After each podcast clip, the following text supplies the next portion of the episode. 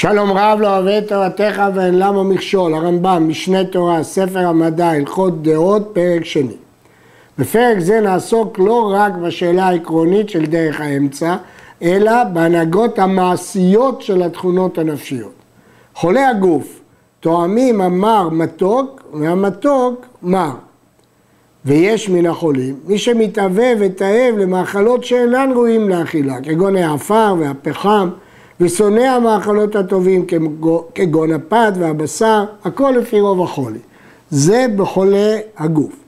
כך בני אדם שנפשותיהם חולות, נפשותיהם הכוונה המידות, התכונות הנפשיות, מתאבים ואוהבים הדעות הרעות, ושונאים הדרך הטובה, ומתעצלים ללכת בה, והיא כבדה עליהם למאוד, לפי חוליים.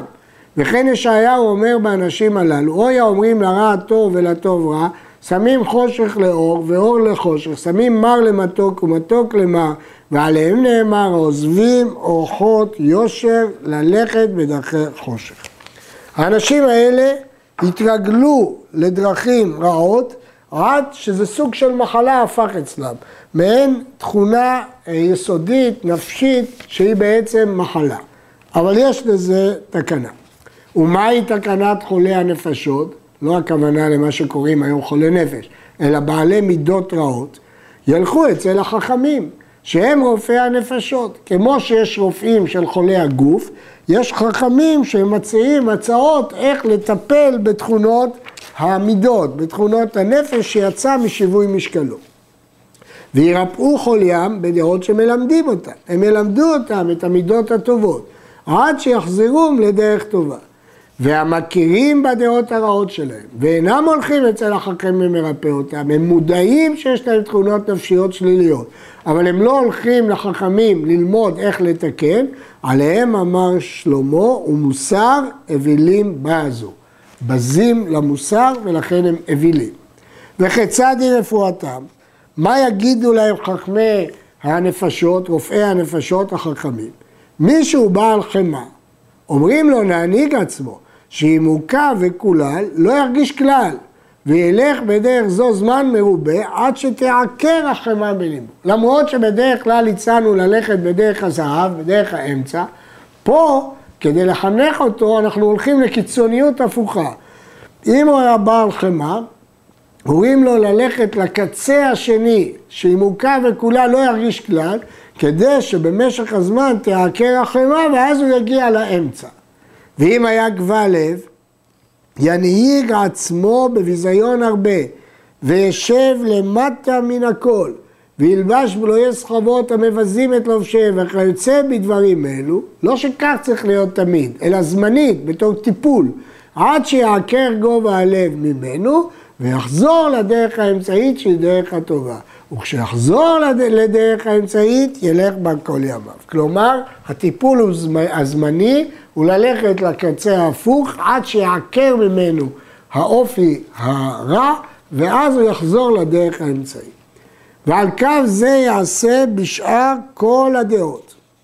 אם, אם היה רחוק לקצה האחד, ירחיק עצמו לקצה השני וינהוג בו זמן מרובה עד שיחזור לדרך הטובה. והיא מידה בינונית שבכל דעה ודעה. ויש דעות שאסור לו לאדם לנהוג בהם בבינונית, אלא יתרחק עד הקצה האחר, והוא גובה הלב, שאין דרך הטובה שיהיה אדם ענב בלבד, אלא שיש שפל רוח, כלומר יותר קרוב לקצה, ותהיה רוחו נמוכה למאוד, ולפיכך נאמר במשה רבנו ענב מאוד, ולא נאמר ענב בלבד, ולפיכך ציוו חכמים מאוד מאוד הווה שפל רוח, ועוד אמרו שכל המגביה ליבו כפר בעיקר, שנאמר ורם לבביך ושכחת את השם אלוהיך. ועוד אמרו, בשמת דהית בגסות הרוח, ואפילו מקצתה, יהיה בנידוי מי שיש בו אפילו מעט גסות רוח. וכן הכעס, דעה רעה היא עד למאוד. וראוי לאדם שיתרחק ממנה עד הקצה האחר, וילמד עצמו שלא יכעוס, ואפילו על דבר שראוי לכעוס עליו. ואם רצה להטיל אימה על בניו ובני ביתו, על הציבור, אם הוא פרנס ורצה לכעוס עליהם כדי שיחזרו למותר, יראה עצמו בפניהם שהוא כועס כדי לייסרם, ותהיה דעתו מיושבת בינו לבין עצמו כאדם שהוא מדמה איש בשעת כעסו, והוא אינו כועס. אם כן, אומר הרמב"ם פה שיש שתי מידות שהן יוצאות מן הכלל, שבהן אין ללכת בדרך האמצע, אלא יותר לקצה, והם ענווה, מפני שהגאווה היא מידה פסולה מאוד, שכל המגביה ליבו כופר ויקרא ורם לבביך ושכחת, והכעס, שהיא מידה רעה מאוד. ולכן, ילמד עצמו שלא יכעוס אפילו על דבר שראוי לכעוס עליו. כלומר, כתוב בגמרא, אמר רבה עיצובה מרבנן דרתך אורייתא הוא דקמרתך לה, שנאמר הרי כל דברי כאש נאום השם. אחר כך כתוב אמר רבינה אפילו אחי מביילה לאינש למלף נפשי מניחותא, שנאמר והסר כעס מדברך, כלומר גם על דברים שראוי לכעוס בכל זאת ירסן את עצמו. ואיך הוא יעשה אם הוא צריך להטיל אימה על אנשי ביתו? אז הוא יראה את עצמו כאילו הוא כועס, אבל לא יכעס באמת. ידמה איש בשעת כעסו. אמרו חכמים ראשונים, כל הכועס כאילו עובד עבודה זרה. הביטוי הזה לא מופיע כפי מה שהוא, אבל מה שכתוב שם, רבי שמעון בן אלעזר אומר, משום רבי יוחנן בן נורי, המקרע בגדיו בחמתו והמשבר כליו בחמתו והמפזר מעותיו בחמתו יהיה בעיניך כעובד עבודה זרה.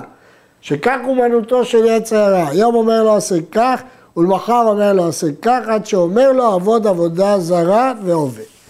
גם בפירושו למסכת אבות כתב הרמב"ם וכבר הפליגו בגנות הכעס אה, ואמרו שכל מי שכועס הרי הוא כמי שעובד עבודה זרה. ושמחו לאומרו לא יהיה בך אל זר ולא תשתחווה לעיניך. וכותב בעל ספר יד פשוטה, הרב נחום רבינוביץ', שמכאן מוכח שלגמרא הזאת התכוון הרמב"ם כשהוא אומר כל הכועס עובד עבודה זרה. ישנם מפרשים רבים שחיפשו מקור לרמב"ם הזה, אבל נראה שזה המקור שלו.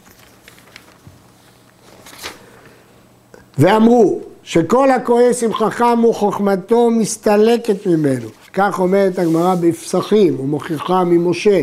ואם נביא ונבואתו מסתלקת ממנו, מוכיחה ממשה. בעלי כעס אין חייהם חיים, לפיכך ציוו להתרחק מן הכעס, עד שינהיג עצמו שלא ירגיש אפילו לדברים המכעיסים. וזוהי הדרך הטובה ודרך הצדיקים. הם עלובים ואינם עולבים. שומעים חרפתם ואינם משיבים, עושים מאהבה ושמחים בייסורים, ועליהם הכתוב אומר, ואוהביו כצאת השמש בגבורתו. הדברים הללו לקוחים בגמרא, במסכת שבת, עלובים ואינם עולבים, שומעים חרפתם ואינם משיבים, כמו שמשה שמע ותדבר מרים ואהרון ממשה, והוא שתק, זה דרך חסידים. יש שמעירים שהפסוק ואוהביו כצאת השמש בגבורתו מפני שהשמש שמעה את הירח, אומר אין שני מלכים משמשים בכתר אחד, שמעה את חרפתה ושתקה. ולפיכך הלבנה נטמעתה והשמש יוצא בגבורתו. לכן כל מי ששומע חרפתו ולא משיב, אז הוא דומה כעניין הזה שהוא לא יוצא, אה, הוא יוצא בגבורתו כמו השמש. יש להעיר, ראינו שבשתי המידות האלה, הגאווה והכעס, הרמב"ם אמר שלא צריך ללכת בדרך האמצע, אלא צריך להתרחק בה עד הקצה. ולכאורה הדברים נראים סותרים למה שהוא כתב בפרק ראשון, שבכל הדרכים, והוא מביא גם שם דוגמה של בעל חמאה, צריך להיות באמצע. הרב טבגר בספרו נפש ישרה מתרץ. שבתחום הנפשי כל המידות צריכות להיות מכוונות באמצע, חוץ מהחסידים שמתאים אותם מעט. אבל בתחום המעשי, כיוון שמידות הגאווה והכעס קרובים לחטא ועוון, משום סייג צריך להתרחק מהם הרבה. לעולם ירבה אדם בשתיקה, שים לב, הרמב"ם לא אומר ימעט בדיבור, אלא ירבה בשתיקה. ולא ידבר, אלא או בדברי חוכמה, או מדברים שצריך להם לחיי גופו. הרמב"ם בפירוש המשנה העריך וחילק את הדיבור למצווה, האסור, המאוס, האהוב והמותר. המצווה והאהוב זה הדיבור בדברי תורה ובדברי חוכמה, והמותר הוא הדיבור בצורכי הגוף שאף בו ראוי למעט ולקצר. אמרו על רב, תלמיד רבנו הקדוש, שלא סח שיחה בטלה כל ימיו, וזוהי שיחת רוב בין כל אדם. המעשה הזה נאמר בגמרא על רבן יוחנן בן זכאי, שלא סח מימיו שיחת חולין, אבל בגאונים יש שזה אה, נאמר על רב, כך כותב בספר בני בנימין. ואפילו בצורכי הגוף לא ירבה אדם דברים, למרות שאמרנו שבצורכי הגוף מותר, אבל כתוב לא מצאתי לגוף טוב אלא שתיקה. ועל זה ציוו חכמים ואמרו כל המרבה דברים מביא חטא, ואמרו לו מצאתי לגוף טוב אלא שתיקה. זאת אומרת, בדברי חוכמה אדם יכול לדבר, זה מצווה, זה אהוב. בדברי גופו מותר. אז על מה אמרו כל המרבה דברים מביא חטא? שגם בדברי גופו שהתירו, אבל לא להרבות בדברים, אלא לקצר. וכן בדברי תורה ודברי חוכמה, שלמרות שהדיבור בהם אהוב ורצוי ומצווה, יהיו דברי החכם מעטים וענייניהם מרובים. העיקר שהתוכן יהיה מרובה, המילים מעטות וברורות. והוא שציוו חכמים ואמרו, לעולם ישנה אדם לתלמידו דרך קצרה. אבל אם היו הדברים מרובים והעניין מועט, הרבה דיבורים ותוכן קצר, הרי זו סכלות.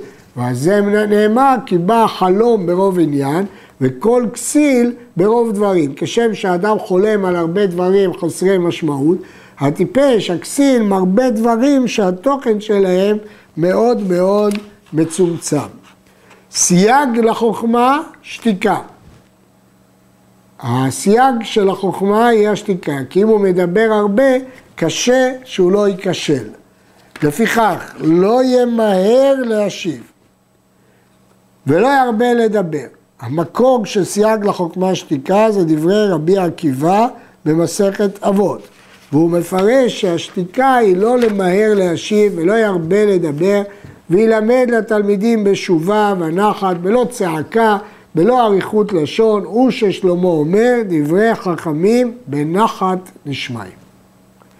אסור לאדם להנהיג עצמו בדברי חלקות ופיתוי, ולא תהיה אחת בפה ואחת בלב, אלא תוכו כברו.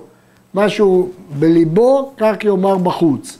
והעניין שבלב הוא הדבר שבפה. ואסור לגנוב דעת הבריות ואפילו דעת הגוי. כיצד? לא ימכור בשר נבלה בכלל שחוטה. לגוי מותר לאכול בשר נבלה, כשם שמותר לאכול בשר שחוטה. אבל בשר שחוטה רצוי לו יותר מנבלה, ולא מנעל של מתה במקום מנעל שכול שחוטה. כי גם זה הגוי אה, חשוב לו הדבר, ולכן אסור לגנוב את דעתו. ולא יסרב בחברו, יסרב הכוונה יפציר, ושיאכל אצלו, והוא יודע שאינו אוכל, רק כדי להחניף לו, כדי שיחשוב שהוא עושה את כבודו. ולא יפתח לו חביות שהוא צריך לפתוח אותן למוכרם כדי לפתותו שבשביל כבודו עשה, מפורש בגמרא שבשביל כבודו פתח, וכן כל כיוצא בזה. אפילו מילה אחת של פיתוי או של גנבת דעת אסורה, אלא שפת אמת ורוח נכון ולב טהור מכל עמל ואבות, מכל שקר ומזימות רעות. כלומר, יש איסור להטעות את הזולת, לחשוב שהוא עשה לו טובה והוא באמת לא עשה לו. הרמב"ם רואה את זה כקשור למידת האמת שבנפש האדם. לא יהיה אדם בעל שחוק והתל ולא עצב ואונן, אלא שמח.